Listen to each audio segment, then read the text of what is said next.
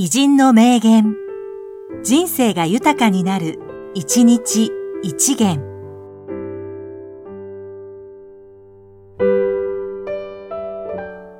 1月23日、戸板康二、演劇、歌舞伎評論家。道にはトレーニングがつきもの。道とつく限り、鍛錬を抜きにしては考えられません。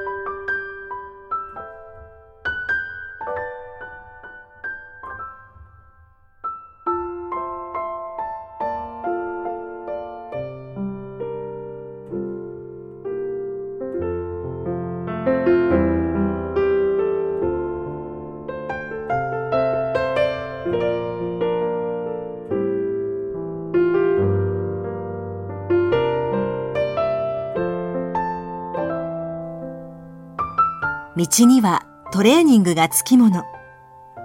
道とつく限り、鍛錬を抜きにしては考えられません。